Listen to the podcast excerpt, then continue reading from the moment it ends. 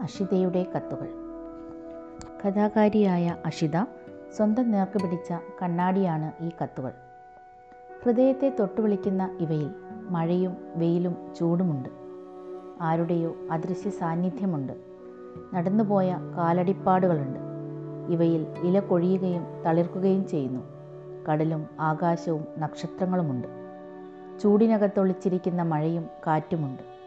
അഷിതയുടെ പരിഭ്രമങ്ങളും ഒറ്റപ്പെടലും നോവും കണ്ണീരും വിടർന്ന ചിരിയുമെല്ലാം ഈ കണ്ണാടിയിൽ പ്രതിബിംബിക്കുന്നത് കാണാം.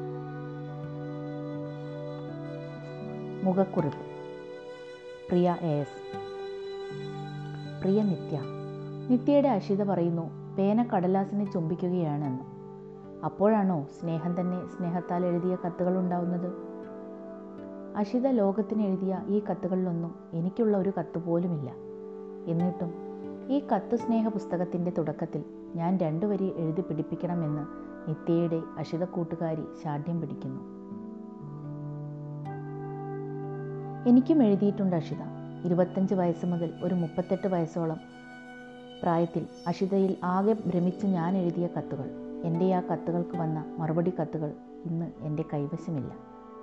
ജീവിതം ഒരിക്കലും ഇനി പഴയതുപോലെ ആവില്ല എന്ന് സങ്കടം തീർച്ച തോന്നിയ ഒരു ദിവസം. അത്രമേൽ സ്നേഹിക്കയാൽ ഒരു കാൽപ്പെട്ടിയിൽ ഭദ്രമായി സൂക്ഷിച്ചു വെച്ച കത്തുകളും കുറിമാനങ്ങളും എല്ലാം എടുത്ത് നുറുനുറുങ്ങനെ കീറിക്കൂട്ടിയ ഒരാളാണ് ഞാൻ. കീറിക്കളഞ്ഞാൽ ഇല്ലാതെയായി പോകുന്ന മായ്ച്ചു കളഞ്ഞാൽ മറന്നു കളയാവുന്ന ഒന്നല്ല ജീവിതമെന്ന് പിന്നെ പിന്നെ മനസ്സിലായി. പക്ഷേ ഒന്നുണ്ട്. ഞാൻ കൊരുത്തുവിട്ട എന്റെ സംശയങ്ങളെ ഉള്ളം കയ്യിലെടുത്തും ഞാൻ വിളിച്ചു പറഞ്ഞ എന്റെ സ്നേഹത്തിനെ നെഞ്ചോട് ചേർത്ത് എന്റെ നെറ്റിമേൽ ഒരു തൂവലുമ തന്നും എന്നെ ചേർത്ത് നിർത്തി വന്ന അഷിതയുടെ ഇളനീല ഇൻലൻഡുകൾ. അത് വായിച്ച് ഏറ്റുമാനൂരെ വീടിന്റെ മുന്നിലെ പവിഴമല്ലിയെയും നോക്കി ഇറിയത്ത് കാൽ നീട്ടിയിരുന്ന വൈകുന്നേരങ്ങൾ. എന്നെ ഞാനാക്കിയ ആ നീലയക്ഷരങ്ങൾ. നിത്യ എന്റെ കാൽപ്പെട്ടികളിൽ നിന്ന് ഒരിടത്തേക്കും പോയിട്ടില്ല ആ അക്ഷരങ്ങളൊന്നും. പോക്കുവെയിലും പവിഴമല്ലിപ്പൂക്കളും വഴിയിലൂടെ പാറി നടക്കുന്ന കുട്ടികളും എത്തി നോക്കിയ കുരുവിയും സാക്ഷി നിൽക്കവേ ആകെ സ്തബ്ധയായിരുന്നു ഞാൻ വായിച്ച ആ ചെറിയ വാചകങ്ങൾ. ആ സ്നേഹവാചകങ്ങൾ തന്നെയാണ് ഇപ്പോഴും എന്റെ ബോധത്തിലെയും അബോധത്തിലെയും പിടയ്ക്കുന്ന നീലഞരമ്പുകൾ നിനക്ക് ഞാൻ എഴുതിയ കത്തില്ലാതെ ഈ പുസ്തകം പൂർണമാവില്ല. നീ നോക്ക് എവിടെയും ഏതെങ്കിലും കത്തുണ്ടോ? എന്ന് പറഞ്ഞ് ഇല്ലാ കത്തുകൾ തേടാൻ എന്നെ ഉന്തിത്തള്ളി വിട്ടു അഷിത എന്റെ തന്നെ വേറെ വീടുകളിലെ വേറെ അലമാരകളിൽ തിരഞ്ഞിട്ടും ഒന്നും കണ്ടുകിട്ടിയില്ല. പക്ഷേ കത്തുകളുടെ സ്നേഹപുസ്തകം അച്ചടിച്ചു വന്നപ്പോൾ എന്നോടുള്ള പ്രിയം ആരോ ഒളിച്ചു കടത്തിയ ഒരു വസ്തു പോലെ അവിടെവിടൊക്കെ ചിതറിക്കിടക്കുന്നത് കാണാമായിരുന്നു. അപർണയ്ക്ക് എഴുതിയ കത്തിൽ എന്നെക്കുറിച്ച് പറയുന്നു അവൾ എന്റെ കുട്ടിയല്ലേ? നിർഭയം നിർലജ്ജം എന്നെ സ്നേഹിക്കുന്നുവെന്ന് ഉറക്കെ വിളിച്ചു പറയുന്ന ഈ ലോകത്തിലെ ഒരേ ഒരാൾ? അഷിത ആർക്ക് എഴുതുമ്പോഴും അത് എനിക്ക് വേണ്ടി എഴുതിയതാണെന്നാണ് എനിക്ക് തോന്നുന്നത് അതുകൊണ്ട് തന്നെ കളഞ്ഞുപോയ ആ പഴയ കത്തുകളെക്കുറിച്ചുള്ള സങ്കടം പോയിപ്പോകുന്നു ഒരു പാതി ചാരിയ ആ വാതിൽ അങ്ങനെ ഒരു പാതി തുറന്നും കിടക്കുകയാണ്. എന്ന് അഷിത ഗ്രേസി ടീച്ചറിന് എഴുതുമ്പോൾ നിനക്ക് നൃത്തം വയ്ക്കുന്ന നക്ഷത്രമാകണോ? അതാണ് ചോദ്യം. എന്നോ നീ നിന്റെ ഒപ്പം ഇരിക്കാൻ ഇഷ്ടപ്പെടുന്നില്ലെങ്കിൽ പിന്നെ ലോകത്തിൽ ആരാണ് ഇഷ്ടപ്പെടുക? എന്നോ അഷിത പാർവതിക്ക് എഴുതുമ്പോൾ അതെല്ലാം എനിക്കുള്ള കത്തുകൾ തന്നെയാണ്. മെഴുകുതിരികൾ ഇല്ലാത്തത് കൊണ്ട് വാക്കുകൾ കൊളുത്തുകയാണ് എന്ന്. പകലിന്റെ ചുമലിൽ കൈയിട്ട് നടക്കുമ്പോൾ രാത്രി എന്നെ മടിയിൽ ഇരുത്തുന്നു എന്ന്. അഷിത സുജാത ടീച്ചർക്ക് എഴുതുമ്പോൾ അതും എനിക്ക് എഴുതിയതാണ്. സന്തോഷങ്ങൾ ചിത്രശലഭങ്ങളെപ്പോലെയാണ്. പിന്നാലെ ഓടി നടന്നാൽ കിട്ടുകയില്ല. വെറുതെ അങ്ങനെ ഇരിക്കുമ്പോൾ കൈവെള്ളയിൽ പറന്നിറങ്ങി വെറുതെ ഇരിക്കും എന്ന് ഷാഹിന ഇ കെക്ക് എഴുതുമ്പോൾ അതും എനിക്കുള്ളത് തന്നെ. എനിക്കിപ്പോഴറിയാം. പ്രേമം കൊണ്ടും ഒരാൾ മരിച്ചു പോകാം എന്നും സ്നേഹം ആഹ്ലാദത്തിനും നൊമ്പരത്തിനും അപ്പുറത്തുള്ള ഒന്നാണ് എന്നും. മാധവിക്കുട്ടിക്ക് എഴുതുമ്പോഴും വെങ്കിക്ക് എഴുതുമ്പോഴും ഡോക്ടർ ശ്രീനാഥിന് എഴുതുമ്പോഴും ശ്രീബാലയ്ക്ക് എഴുതുമ്പോഴും ബിപിൻ ചന്ദ്രൻ എഴുതുമ്പോഴും എനിക്ക് മുന്നിൽ അഷിത തെളിച്ചു തരുന്നത് എനിക്ക് എന്നെ കാണാൻ പറ്റുന്ന ഒരു വലിയ നിലക്കണ്ണാടിയാണ്. അഷിത എഴുതുന്നത് എന്തും ലോകത്തിന് മൊത്തമായുള്ളതാണ് അഷിത ലോകത്തിനായി എഴുതുന്നത് എന്തും നമുക്ക് ഓരോരുത്തർക്കുമുള്ളതാണ് ഈ പുസ്തകത്തിൽ നിത്യ നിത്യയ്ക്കുള്ള ഒരൊറ്റ കത്ത് പോലുമില്ല അതെല്ലാം ചേർത്ത് അശുദ്ധ തുന്നാനിരിക്കുന്ന ഫേൺഹിൽ കുപ്പായത്തെക്കുറിച്ച് എനിക്കറിയാം. അത് ഓർത്തപ്പോഴാണ് നിത്യയ്ക്ക് രണ്ട് വാക്ക് കുറിക്കൽ അതുമാത്രമാണ് ഈ പുസ്തകത്തിന് എന്റേതായി ചേരുക എന്ന് തോന്നിയത്. ഒരിക്കലും ഫേൺഹില്ലിൽ വരാൻ കഴിയാതെ പോയ ഒരാളാണ് ഞാൻ. നിത്യ അയച്ചു തന്ന ഇത്തിരിക്കാര്യം എന്ന കുട്ടികൾക്കുള്ള പുസ്തകം ഓർമ്മ വരുന്നു. ബാലരമയിൽ വെച്ചാണ് ഞാൻ ആദ്യമായി നിത്യ എന്ന കുട്ടികളുടെ കൂട്ടുകാരനെ കാണുന്നത് എന്നും അന്ന് വായിച്ചതൊക്കെ ഇപ്പോഴും ഓർമ്മയുണ്ട് എന്നും പറഞ്ഞെഴുതിയ കത്തിന് പകരമായി നിത്യ തന്നത് അന്നൊരിക്കൽ ബാലരമയിൽ വന്ന ആ ലേഖനങ്ങളുടെ സമാഹാരമായിരുന്നു. ഇത്തിരിക്കാര്യം എന്ന് തന്നെ പേരുള്ള പുസ്തകം ഇപ്പോഴും ഒപ്പമുണ്ട്. എന്ന് കയ്യിലെടുക്കുമ്പോഴും എനിക്ക് ആ പുസ്തകത്തിന്റെ പേര് ഇത്തിരി നേരം ഒത്തിരി കാര്യം എന്നാണെന്ന് തോന്നും. അങ്ങനെ തന്നെയാണ് അഷിതക്കത്തുകളെക്കുറിച്ചും എനിക്ക് തോന്നാറ്. ഇത്തിരി നേരം ഒത്തിരി കാര്യം. എന്തോ അഷിതയെക്കുറിച്ച് എഴുതുമ്പോൾ എനിക്ക് ലോകം ഒരു തണുതണുത്ത മഴനനവിൽ അലിയുന്നത് പോലെ തോന്നും.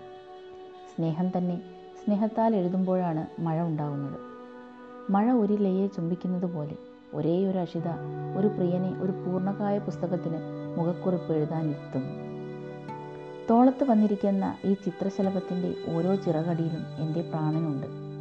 ഞാൻ വെറുതെ പറയുകയല്ല. നിത്യ വെറുതെ ഒന്നും പറയരുത് എന്നും ബി വാട്ട് യു ആർ എന്നും എന്നെ പഠിപ്പിച്ചത് നിത്യയുടെ ഈ നീലാക്ഷര ശലഭമാണ്. ഈ നീലാക്ഷര ശലഭം കടലാസിനെയല്ല ലോകത്തെ തന്നെ ചുംബിക്കുകയാണ്. ലോകത്തെ ചുംബിക്കാൻ എത്ര കുറച്ചു പേർക്ക് ഇതുവരെ കഴിഞ്ഞിട്ടുള്ളൂ? നിത്യപ്രിയത്തോടെ പ്രിയ.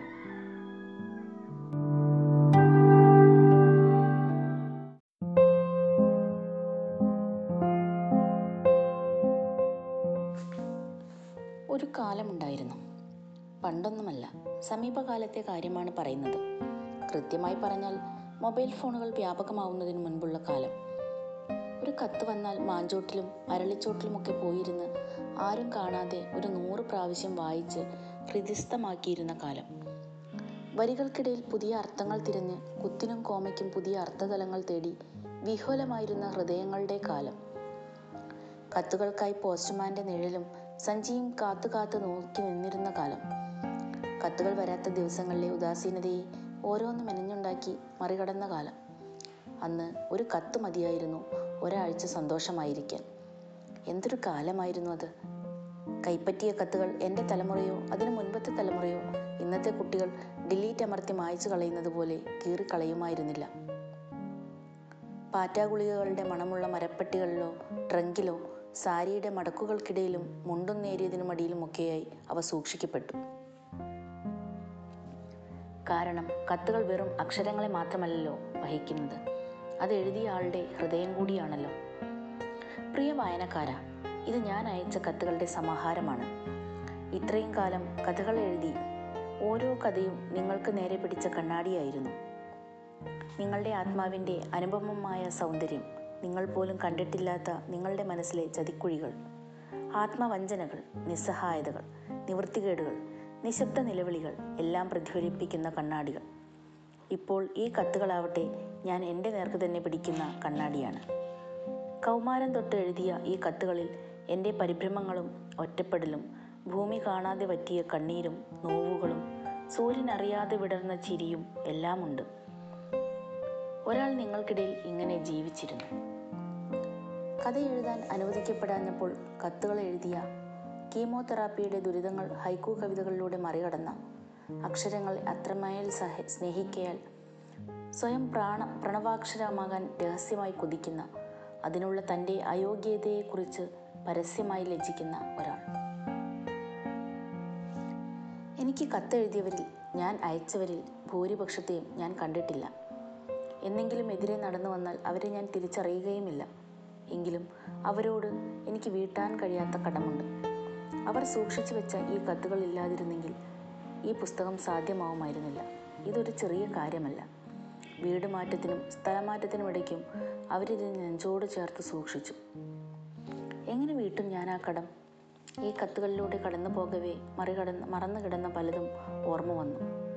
ചിലയിടങ്ങളിൽ എന്റെ ഹൃദയം ഇടറി ചിലപ്പോൾ കണ്ണ് നനഞ്ഞു. ചിലപ്പോൾ ചിരി പൊട്ടി ഇനിയും ചിലപ്പോഴാവട്ടെ കടുത്ത ഏകാന്തതയിലേക്ക് വലിച്ചെറിയപ്പെട്ട പോലെ തോന്നി. തിരിഞ്ഞു നോക്കുമ്പോൾ എന്തൊരു കാലമായിരുന്നു അത്. എത്ര മനോഹരമാണ് ജീവിതം.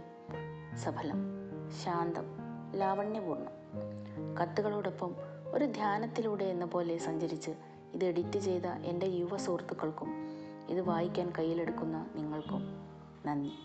സ്നേഹം. പ്രാർത്ഥനയിൽ അഷിത